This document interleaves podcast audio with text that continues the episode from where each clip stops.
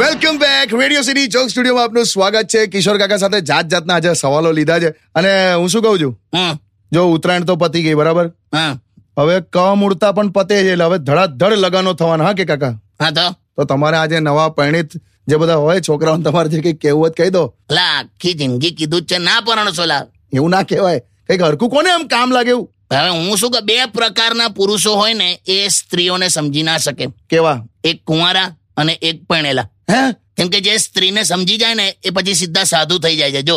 અલા, તમે યાર આવી બધી સલાહ આપશો તો હું કહેવાનું લા ભાઈ ઓ તો- ભાઈ છોકરાઓ તમે જે હમણાં પરણો છો ને સોરી સોરી સોરી સોરી બોલવાનું શીખી જાઓ હા હું કંઈક કામનું કોને તું આ ચૂપ થઈ જા મને બોલ્યા દે હા જો આમાં કેવું હોય કે પતિએ ભૂલ કરી પત્ની ગુસ્સે થઈ પતિએ કીધું સોરી હા હવે પત્નીએ ભૂલ કરી પતિ ગુસ્સે થયો પત્ની રડી એટલે પતિએ કીધું સોરી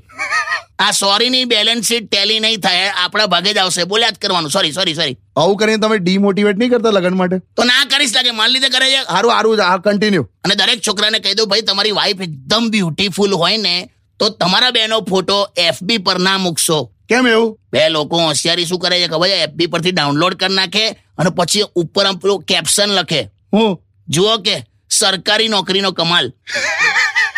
આપણો છોકરો એટલો ભયંકર દેખાતો હોય, આવા ફોટા વાયરલ કરી નાખે છે એના કરતા આવું બધું ના કરશો તું હસીશ ના તું કરી નાખ ને પણ ચાલે છે હવે જોવાનું હમણાં જ એક છોકરી ગમી તો પેલું મંગળ નીકળ્યું એને હં? મંગળ મંગળ નડે છે બોલો પૃથ્વીથી દોઢસો મિલિયન કિલોમીટર દૂર એક ગ્રહ છે નામ મંગળ અને કામ શું તો કે છોકરા છોકરીના લગ્ન વખતે નડવાનું પણ હવે અરે સ્વતા કરવા કર આરો વાત ચીડાશો નહીં ભાઈ stadium with radio city ninety one point